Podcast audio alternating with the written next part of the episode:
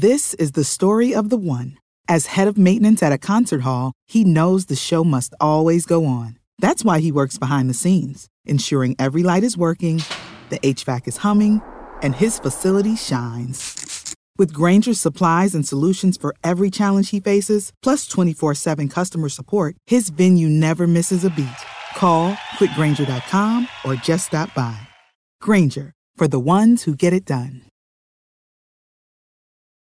When you need mealtime inspiration, it's worth shopping Kroger, where you'll find over 30,000 mouthwatering choices that excite your inner foodie. And no matter what tasty choice you make, you'll enjoy our everyday low prices, plus extra ways to save, like digital coupons worth over $600 each week. You can also save up to $1 off per gallon at the pump with fuel points. More savings and more inspiring flavors make shopping Kroger worth it every time. Kroger, fresh for everyone. Fuel restrictions apply.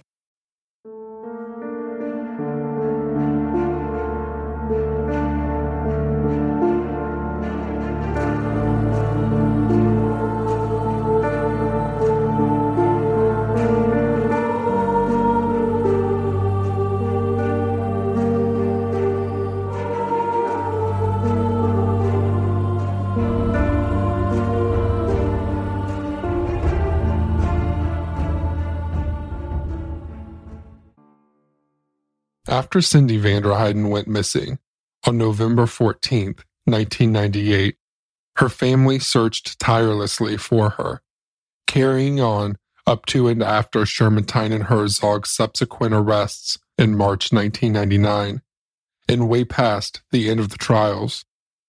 The searches were extensive, and hundreds of people helped with them. We spoke to Tracy Myers, one of Cyndi's childhood friends, about her memories of this time. You may remember Tracy from episode one. She has been invaluable in helping us on this case. I was pregnant with TJ, and my husband and I both worked at Ron Gross Racing over on Kettleman Lane. And Ron Gross, really good friends with John as well. And he had this black and white checkerboard floor, like a a race car flag, like when you win the checkered flag. And I was standing in the middle of that checkered flag. I turned around and he had a flyer. And I go, What are you doing? And he said, Cyndi went missing. I said, Cyndi who? He said, John's daughter. I said, Cyndi Vanderheiden? And he said, Yeah. I was like, Oh my God, you're kidding me. You're kidding. I couldn't believe it. When they started asking for people to search, I don't even know how much longer it was. Like that day, that night, next day. We all met up out there at John's house and everybody split up and started looking because you saw how close to John's house the cemetery was. Can you imagine the agony of John? I was this close, right? I really thought we were going to find her. Because knowing how we all are when we were partying and stuff like that, I don't think, and I don't think I really, I don't know. I thought maybe she got in the car with somebody else and they took off on a run you know what I mean? And like when you hung out with guys like that, like they didn't bring you back when you said bring me back. You know what I mean? So I thought maybe she got in the car with somebody that was partying and they took off and you got home when they brought you home. So I just really wasn't sure. So you thought she was going to walk in the door sometimes? I did. Like everybody else said, they found her keys and her purse and everything in her car, which made it a little bit more suspicious. You know what I'm saying? But again, I just don't think I wrapped my head around that there was, I don't know, that had never happened before. I was trying to think about missing persons cases, and I need to look it up because I believe there was a girl that went missing from Tokay High, and she was like 17. That's the only other one that I had known about. I was going to look that up because I thought I wondered now if that's a Shermantine victim, but I don't know. I just thought we'd find her. I really did. I thought that they were all partying somewhere and either they stayed up all night for a couple nights or they crashed out for a couple of days or even that maybe maybe somebody took I didn't think she was dead. Like I never got that feeling that she was dead. And everybody else I thought John find her. Anybody could find her, John could. And it just didn't happen. And then it's like what John says to you, time goes by, the Cyndi Search Center went up, which was at was the shop that John and I we took you there they met that at the Cyndi Search Center and searched for a really long time. And then eventually, everybody's got to go back to their lives. And I, we took you there. They met at that the Cyndi Search Center and searched for a really long time. And then eventually, everybody's got to go back to their lives. In June of 2000, John Vanderheiden, Cyndi's father, received a call from a local man called Ed, claiming to know what happened to Cyndi. This is Rob Dick, one of the bounty hunters helping on the case. This is his account of what happened. So, June of 2000, Ed calls John and he says, Hey, I need to meet with you tomorrow. They're in custody now. I can give you some information that may lead you to your daughter. May.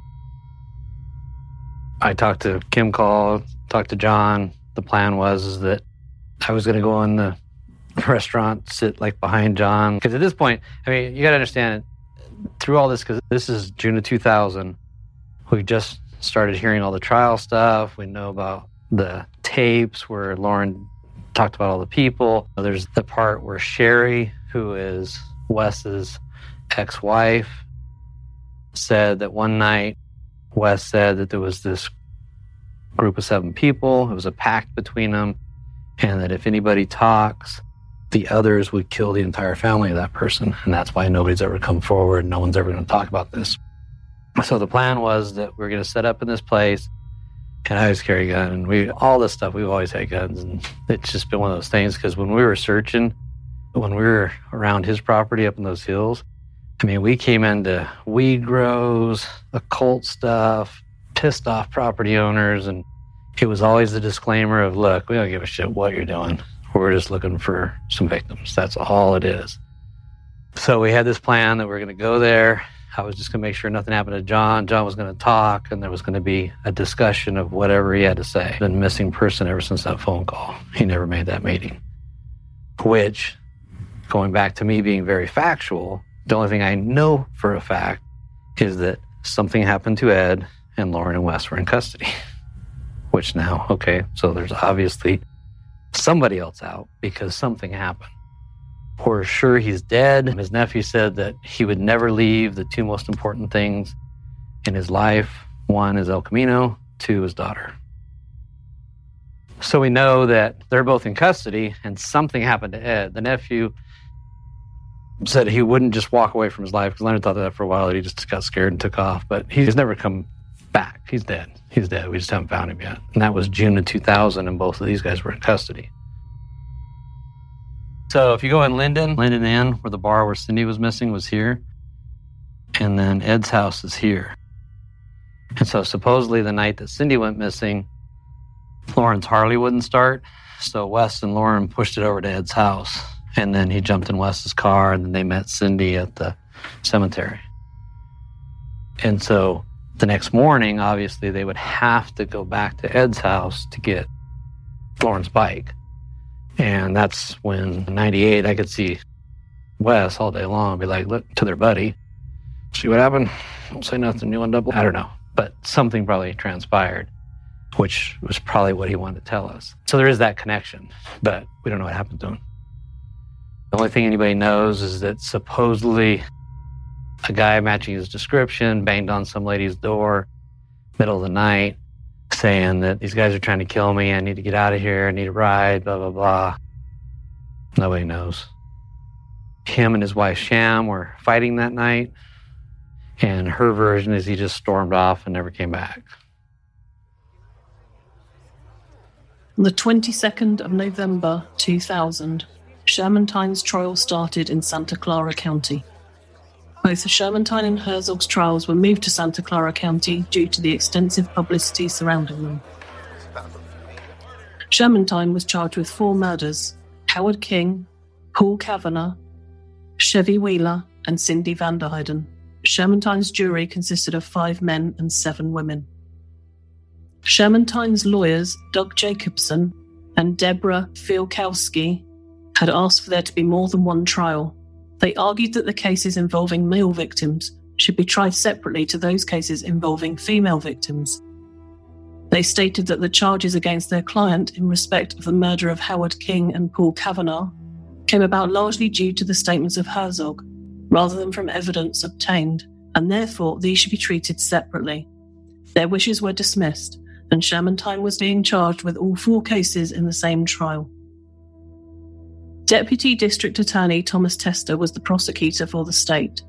He was assisted by San Joaquin County Sheriff's Office Detective Deborah Sheffel and District Attorney Office Investigator Steve Knief.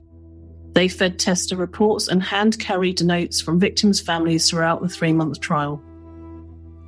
Sheffel and Knief have worked tirelessly on this case, clocking up thousands of hours looking for evidence that would tell them who killed Paul Cavanaugh, Howard King, Chevy Wheeler, and Cyndi van der Vanderheiden. Knief knew of the Shermantine name as it had a certain notoriety in eastern San Joaquin County for decades. In the late 1950s and early 1960s, Shermantine's uncles, Harry, Henry, and Robert Shermantine, would set fires, rob liquor stores, and wreak havoc throughout Linden, Antioch, and Stockton. However, Knief had not heard of Wesley Shermantine Jr. until the 27th of November 1984, when he was working in homicide for the Stockton Police Department it was during this night that he dragged himself out of bed to investigate the murders of two men Paul Cavanaugh, aged 31, and Howard King, aged 35, whose bodies had been found off Highway 4 on Daggett Road. Knief described how at the scene he found King's white Pontiac with the bodies of King and Cavanaugh stretched out either side of the car. He said that King's face had been blown away and that Cavanaugh's body was riddled with bullets. He also noticed that the pockets had been cut out of their pants. Knief said that once the forensic scientists and pathologists picked glass out of King's face and reconstructed the manner of death, he could almost envisage the scene preceding the murders. Could King have heard a tap on the window, turned his head to see who was there, to be met with the barrel of a shotgun? It looked very likely that they were both killed from the driver's side first, then subsequently shot some more, Knief said. Cavanaugh was shot four to six times in total, which Knief called overkill. He, meaning King, was clearly looking at the closed window when he was shot, said Sheffel, who would 15 years later become the lead detective on the Cyndi Vanderheiden case. It was during this time that she became intimately familiar with the Daggett Road murders. Police theorized that on the night of the murders, King, who lived in Lathrop and worked in the Bay Area, went looking for company in Stockton. He found Cavanaugh, a drifter who was living out of his Volkswagen bus, and headed towards Daggett Road, which was a popular place for homosexual men due to its remote location. As you heard in episode 1, Letitia Larkin climbed into her car at 11 pm and started her commute home from work, ending up being followed by a small red pickup truck with a shiny grille. This provided the first real break in this case, and Knief followed up with Letitia, ensuring tyre tracks from her drive were taken and compared to those at the scene in Daggett Road. This show is sponsored by BetterHelp. How's your social battery holding up? Mine's been draining lately, consumed by the darkness of true crime tales. But amidst the shadows, it's crucial to remember to prioritize our mental well being. Just like unraveling a twisted plot, therapy helps me untangle the knots in my mind. It's about gaining clarity, finding strength, and reclaiming control over your life. Considering therapy, BetterHelp offers a lifeline in the darkness. It's completely online, giving you the freedom to seek help in your own terms.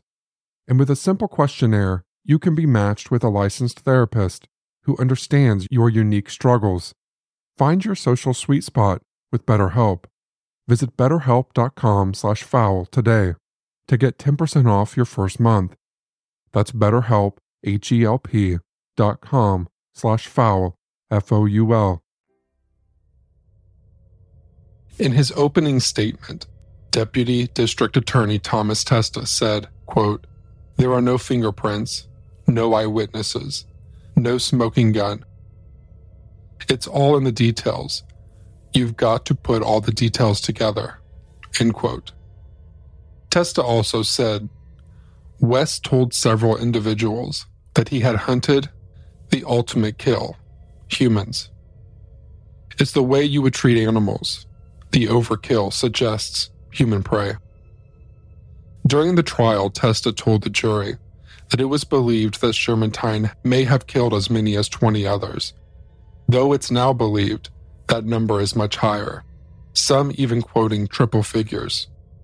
It is likely we will never know the full extent of the speed freak killer's rampage of horror.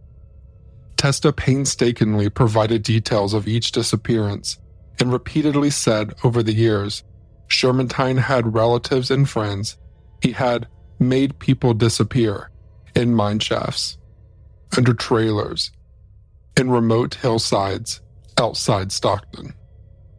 When Chevy Wheeler went missing on October 7, 1985, Shermantine was the main suspect. She had told friends she was meeting him, but nobody actually saw her get into his red pickup outside the school gates. Some of the Stockton Police Department labeled Chevy as another teen runaway, but Knief was less certain and told the Wheelers this I had the same concerns that they did, that things were not well with Chevy, Knief said. Knief focused his attention on a very uncooperative Shermantine, who, three weeks after Chevy went missing, traded in his Corinthian red pickup for a blue sedan. Knief said that the red pickup, reported by Larkin in the Daggett Road case, briefly crossed his mind, but he dismissed it.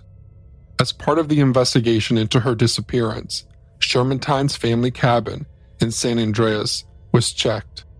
Here, the police found some hair and blood on a bed, a wall, and a bag of cement, which they collected to be tested. Unfortunately, back in 1985, DNA testing was in its infancy. So it was many years before they were able to send the sample off for this type of analysis. Early in 1998, an undersheriff for Calaveras County called Knief to report that Shermantine had been arrested and charged with the rape of a Valley Springs woman. This woman was Lisa Pisano, who we spoke about in episode 3. Knief said, He called me and said, Hey, your buddy's at it again. Your buddy's at it again. It was time to reopen the Chevy Wheeler case. There were some new homicide detectives in the Stockton Police Department, including Rick Rousdale and Pete Peterson, and they were keen to try and solve the case. Peterson contacted Sherman Shermantine's estranged wife, Sherry, to ask her if she knew anything about Chevy Wheeler. She had lived with him for more than 10 years, after all. Unfortunately, she didn't know anything about Chevy, but she did say Shermantine had told her about a couple of guys on Highway 4. Knief said, Holy cow, the red pickup truck, when he found out. Shermantine was acquitted of the rape of Lisa Pisano, despite compelling testimony from herself and a number of other victims who came forward. The same month, Peterson submitted for DNA testing a pair of Chevy Wheeler shorts and the blood found in the Shermantine family cabin, which had since been demolished. The first results were inconclusive, so Testa ordered more. On November 7, 1998, the second batch of results came back, confirming a link between the Shermantine cabin and Chevy Wheeler. In a cruel twist of fate, just a week later, Cyndi Vanderheiden went missing. Testa said that he can still remember Stockton Police Department homicide detective Rick Ragsdale storming into his office, throwing Cyndi's file on the desk, and demanding to know How many more girls will have to die before Shermantine is arrested? Cyndi Vanderheiden's disappearance was Sheffel's first solo case. She found out about Shermantine's connection to the case just a day after Cyndi went missing. She repeatedly asked Shermantine to come in for an interview, but was unsuccessful. New evidence came to light in January 1999. Sheffel was contacted by a lady who looked after Shermantine's parents' house. She said that she had seen Shermantine Jr. there, frantically cleaning his ice blue Nissan the day after Cyndi went missing. Sheffel was desperate to search his car, but there was not enough evidence for her to obtain a search warrant at that time. By a stroke of luck, Shermantine had missed some payments on the vehicle, and on the 20th of January 1999, the car was repossessed. This company then handed the vehicle over to the authorities. When Sheffel found out what had happened, she said it was incredible. When they called and told me that there was human blood in the trunk, it was like, my God, there it is. Although Cyndi van der Heijden's body was never found, Testa took the jury through the details of how authorities believe she was kidnapped and killed during a crank fueled meeting with Shermantine and Herzog. Cyndi's family attended court every day through both Shermantine and Herzog's trials. Her father, John Vanderheiden, told us about his memories of attending court and the impact the trials had on the family. I was there every day. Every day they were in court, I was in court. When the court sees, I was there. My wife didn't go as much because she came back to work. She couldn't take it. But I was there every day and every court date. And to listen to some of their lies and everything, that was the hardest part. And the, going and testifying was pretty hard to walk by them.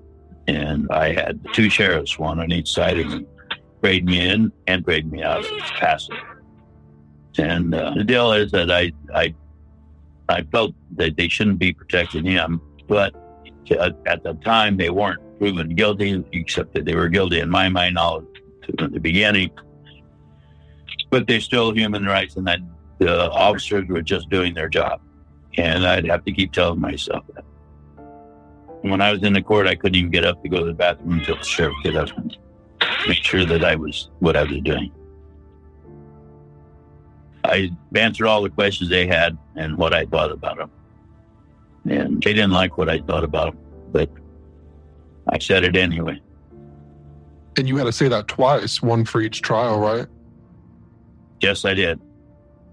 This is like another assault on the family, as far as I'm concerned, because my understanding that the sheriff's office paid for Shermantine and Herzog's families to all stay up there in Santa Clara in a hotel and all that, but the families had to use their own money to stay. Cyndi's sister Kim also told us her experience of the trials, the threats the family received, and the impact on her family life with her and her children. So, when the trial started, of course, it was a high profile case, so we had to go to another county, which was almost two hours away. Therefore, my mom couldn't work, my dad couldn't work, I couldn't hold down a job.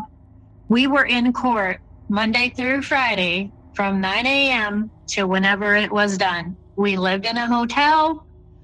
It was heart wrenching. It was craziness.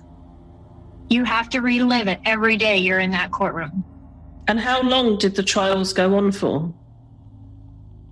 I want to say that a good year for each of them. I'm not totally sure on the time frame because as you can only imagine, when you are away from your family, away from your home, the time frame just you don't know one day to the next. It's just a big blur. So, are you going home, managing to go home at weekends and see family, or? Yes, I had. A, I had a young child. I was able to go home and see my children. I was with my mom and dad, but at the same sense, I still wanted to be able to see my kids and to do any searching that I could do without neglecting them.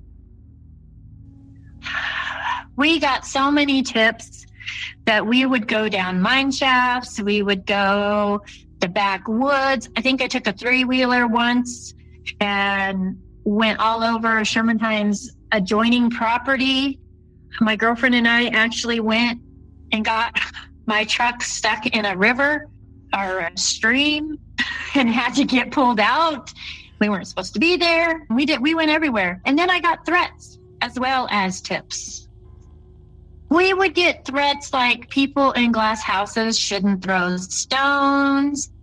Remember to watch your back. We're following you. We know every move you're making. Just stupid, crazy threats that I'm assuming and pretty positive came from not only their families, but maybe their close friends that were involved that didn't want to get caught. I would say they were probably targeted at more my myself and my father because we were the ones out doing most of the work. It was at that time that I made an executive, and the hardest decision of my life was to have my kids move back to Wyoming with their grandparents and their father because the threats were so bad. So, did all the time you had to spend at the trials affect your relationship with the children? Has it been a long? Have there been any long-term effects of that, or? In the very beginning, there was a few long-term, some short-term effects, but right now, all of my children live here in Wyoming, and we are closer than we have ever been. We do a lot of things together. We FaceTime, we video chat. I have seven grandkids. We are a very close knit family now. Ever since we got out of the California drama and moved to Wyoming, we have really become a tight knit family. Herzog eventually told authorities that Shermantine had raped and sodomized Cyndi before slitting her throat and urging her to let death come naturally. Cyndi's parents found out what had happened to their daughter on a visit to the district attorney's office. John van der Heiden, Cyndi's father, tells us about that day. We were at the district attorney's office up there. They had called us in and to tell us what they had found out that Cyndi had been beaten, sodomized, and made oral conception with them, and then held down and cut her throat and let her uh, die on strangulation of on her, on her own blood. After you learn all of this information, what happens next? Were they trying to look for where she was at that point? We kept trying to find out where she was. They wouldn't tell us where she was or anything uh, because of the fact that there were other bodies around that they didn't want to know about. But anyway, Loren said that Shermantine was the one who cut her throat. And so one of the trial dates up in, in one of the courts, Shermantine wanted the, the, reward money from me. We had a, uh, oh, yeah. a large reward money up for the recovery of Cyndi, you know, of Cyndi's whereabouts. And I wouldn't do it. And I told him I wouldn't pay blood money for somebody killing my daughter. And that's when Padilla got into it and said that he would give the money to Shermantine if he would tell us where the body was. And he wouldn't do it because he wanted the Vanderheiden's money. During the trial, there were around 120 witnesses called, including five women who testified that Shermantine had violently raped or sodomized them. These included a babysitter who said she had been attacked when she stopped by to collect money owed to her. One woman said he rear ended her car, then kidnapped her at knife point when she pulled off the road to exchange insurance information. She ended up jumping from his moving car and managed to get away. During the trial, Testa also quoted Lisa Pisano, the lady whose charges against Shermantine had been dropped. She had testified in her trial that Shermantine held her head to the ground and said, Listen to the heartbeats of families I've buried here. We describe the ordeals of these women in detail in episode 3. If you go back and listen, please be careful. Their statements are very graphic and will not be suitable to all listeners. Shermantine's estranged wife, Sherry, also gave evidence that he had brutally beaten her for years, even hitting her when she was pregnant or holding her children in her lap. Shermantine appeared pudgy and balding. Throughout the trial, he sat quietly and looked straight ahead, occasionally whispering to his attorneys. During closing statements, Shermantine's attorneys had little to say about his redeeming qualities, except that he was a good worker and he was sometimes a good father. Instead, his attorney focused on discrediting the witnesses who testified he had raped or kidnapped them. She said they were unreliable. One was a prostitute, several drank heavily, and some used drugs. Rob Dick, the bounty hunter we spoke to in episode 5, attended the trials too. Here are some of his memories of them. He also talks about Leonard Padilla, the second bounty hunter from episode 5. Back then, John put up the $20,000 reward for Cyndi, and Wes heard about it. Now they're in custody now because this is 2001. You know, they're going to the trials, they separated the trials. And Wes came out to the media and said that give me the 20,000 for my two sons and because I'm going to go away for a while and they need some money and I'll tell John where his daughter is. Of course, John was pissed and everything was bad. Leonard saw the opportunity, so he went public and I'll give you the 20 grand. You tell me where the bodies are. He went public, put in the news that, hey, I'll tell you, tell me where the bodies are. I'll give you the 20 grand and that'll be it. So John hated Leonard at that point. Oh, it was such a bad fight. And I'm talking to Kim. I'm telling John that Leonard's crazy. Just let him do whatever he's going to do. He's never going to pay him anyway. But it was just, it was all kinds of bad between Leonard and John at that moment. And then Wes's attorney shut it all down because basically, look, you're in trial for these murders. You can't be giving up bodies right now. So it was just cut off. So the trial, it was a change of venue to Santa Clara. All the families were out there. It was Chevy's family, Kim and John, and Terry, and sometimes they had to work, but they were there most of the time. Kim was off, so she was out there. I was out there, and we are just listening to the trial every day. And that's how I met, met Joan was because she was there for Joanne, daughter, that wasn't a part of the trial. But again, that was something that really made me think and I don't know why nobody else thought about it back then, but she knew they had something to do with it because Joanne was friends with Chevy. They lived close to each other, and now they're both were missing the same time. But because Joanne had run away before, when the officers responded, they would only take a runaway report because she'd run away before, and they said, "Ah, she'll be back." February 14th, 2001. After a lengthy three month trial and hearing the testimony of around 120 witnesses. Shermantine was found guilty and convicted of four counts of murder by a Santa Clara County jury after four days of deliberations. He had been offered a deal that the death penalty would be dropped if he would tell the location of the two bodies. However, as Shermantine was led away from the Santa Clara County courtroom, he ignored the only lifeline he may have left he stated that he would give up the location of Chevy Wheeler and Cyndi Vanderheiden for $20,000. The money would go to his sons to help with their education. Thomas Testa, San Joaquin Deputy District Attorney, said he would have nothing to do with the money demand, but had no power to stop someone else from giving Shermantine money. The families were horrified by this offer and refused to even consider giving him any money calling it extortion and saying that they wanted no part of it. However, Leonard Padilla, a Sacramento bounty hunter, offered to pay. At this stage, no deal was done. After many hours of deliberations, on the 9th of March 2001, the jury recommended a death sentence for Shermantine. We have transcripts that explain the process the jury used to reach their verdict.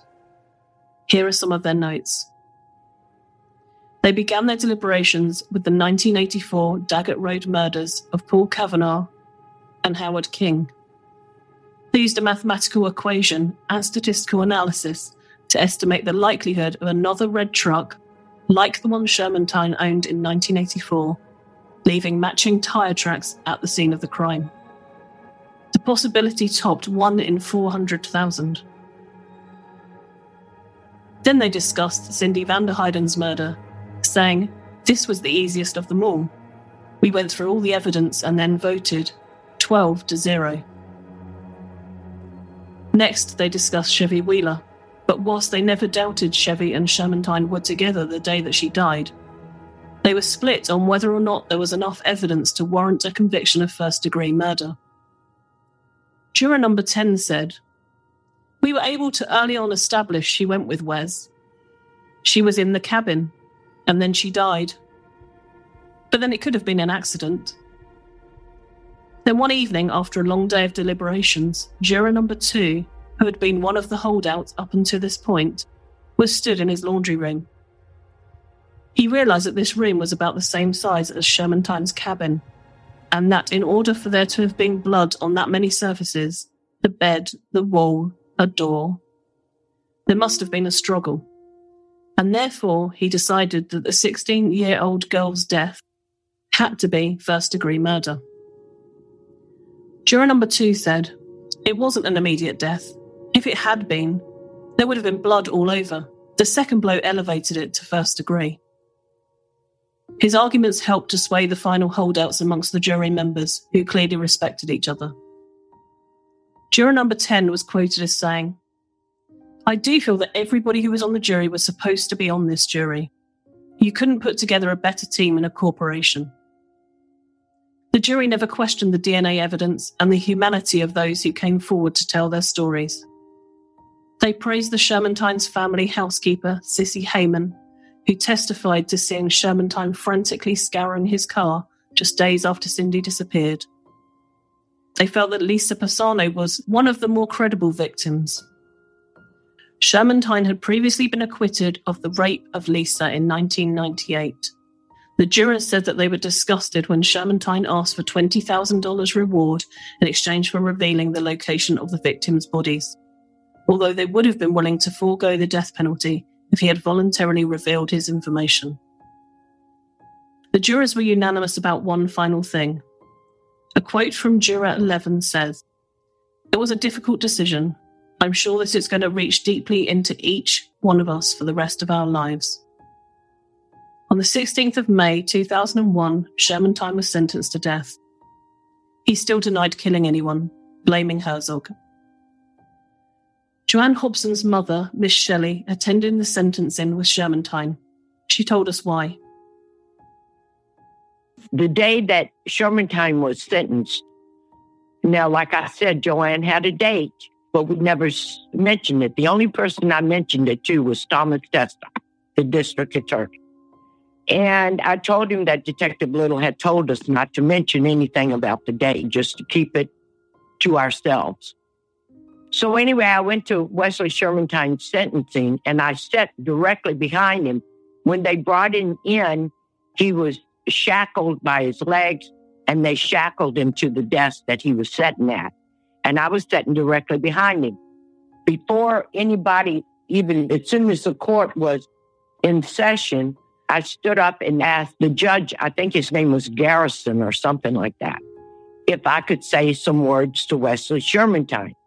And he told me, I'm sorry, Miss Shelley, but I can't let you do that because he wasn't charged with the missing of Joanne. So I said, okay. So anyway, you know, the victim's family spoke into the microphone and everything. And then they gave the microphone to Wesley Shermantine. The very first thing out of his mouth, he was trying to turn around to see me. And the first thing in his mouth was, Miss Shelley, I don't know who you are, but I knew your daughter Joanne, and she had a date that night with Loren Herzog and he killed her. And see, I uh, that was the last thing we ever expected to hear in the courtroom. So I just went all to pieces. Wesley said what he had to say to the other people, like the Vanderheins and the Wheelers and stuff like that. And then the bailiff come up to me and he says, Miss Shelley, I have a note for you. And so anyway, he gave me the note and I read it and it was, it said that Wesley wanted to see if I would come sign a visitor's information thing and come to see him. He wanted me to come to see him. So I sent back a note saying yes. And I gave him my address and everything. And he sent me a visiting form for the for me to come up to see him in San Quentin.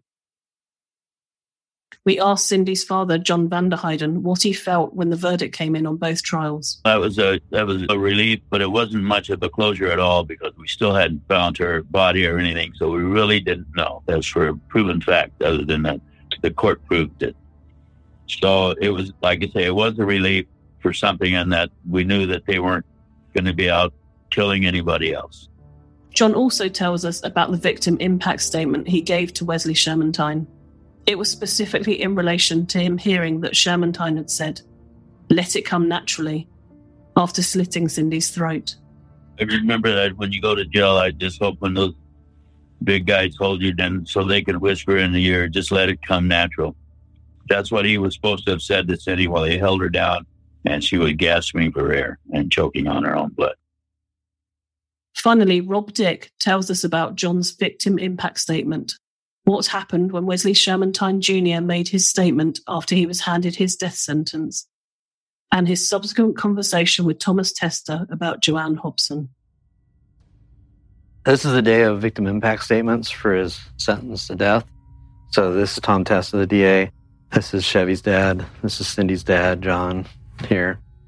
So they get to make their victim impact statements at the sentencing. Joan was there to make a victim impact statement too, and they wouldn't let her because obviously she's not part of the case. His attorneys objected and can't say anything. So everybody knew about that because it was in the courtroom. That's how Wes knew about it. He's sitting there when, you know, she's talking, she wants to say it, and the attorney objects, and you got to sit down, you can't talk, it's only these two. And they actually get into it. In fact, actually, when John did, I get it, it's motion, and everything, but like the story is that Loren told about Cyndi when he when she died. Wes held her down and she was bleeding out. And he said, let it come naturally. So then John repeated that at the sentencing. You know, when you're in prison and they're getting you, just let it come naturally. And then he went into, and you've got two kids out here, and if something happens to them, it's going to come naturally. I'm like, oh, God, I can't say that because if something happens, then they're going to lose you. Anyway, so a lot of emotion. Everybody's talking. Then he gets on the stand. He's crying. He's just, I didn't kill anybody. I was just guilty of being a good friend. You're sending the wrong person to death. You're giving the wrong person the death sentence. And he looks at her and he says, Miss Hobson, I don't know you, but you know, your daughter's dead. Loren killed her. She's in the boneyard. And so it just erupts. Like this guy tried to jump the rail to get to him. Bayless tackled him. But he said something about he was going to take where his daughter's spot is to his grave that he was going to never tell him that he was going to take it to his grave. Yeah, that he would take it. Not that he did it, but where Loren buried him, I'm going to take it to my grave. So that was the fu to torture you. So they're convicted May 17, 2001. And this is where I really got just thoroughly into this because by this time we'd heard about the confession tapes, we seen the confession tapes, had all the documents, and it was just over with. And I went to Testa and I'm like, now what? And he's like, now what? What? We're done. And I'm like, what do you mean we're done? We haven't found Cyndi. We haven't found Chevy. What about Joanne? We got a murder case now, right? And he's, no, we're just, we're done. And I'm like, I don't get it. And Tess, Tess is a great guy. And I think he was a really smart guy, but he was just like, you know what? Here's the way the system works. And it's unfortunate, but we got two bad guys. We got two violent crimes, plus, of course, the guys, but more Cyndi and Chevy and we've put them away now. And it's, but that can't be it because these people are just like in so much torture by not knowing the end and where's the closure for them. He's like, I know it sucks, but we're not going to do anything. There's nothing to be done. And I'm like, what about the spontaneous statement in open court about that murder? And he's, it's not enough. It's not enough. So it just drove me crazy because as I started looking at these cases, I realized that here's the, I think to me, the driving force is that the way today is, let's say you have an adult family member, daughter, let's say, that you have a relationship, like you talk all time, daily on the phone, whatever. She doesn't live with you. She lives in her own place and she goes to school, she works, she calls you on the phone, and there's this routine that goes. And then you don't get that phone call. And you're like, that's weird. And next day, still no phone call. And you're like, oh, that's really weird. It's never been that way. So you go over there, and there's no real signs of a struggle. There's no real signs of anything. But it's odd. Her purse, her phone, keys, everything's there. Door's unlocked. And that's it. And you call law enforcement. Law enforcement is only going to take a missing persons report after a period of time but that's as far as it's going. Even though you in your heart know that something happened, it's not this person. Something is bad. We got to figure this out. But the way we are here, it's not against the law to walk away from your life. So if I was that girl, I could just one day go, ah, I don't want to talk to you anymore, and I'm gone, and just walk away from the house, live homeless, do whatever because that has happened sometimes with people that have mental problems or whatever. Or I guess my driving force was that these cases, that's not what happened. But there's no one doing anything. So it just totally consumed me.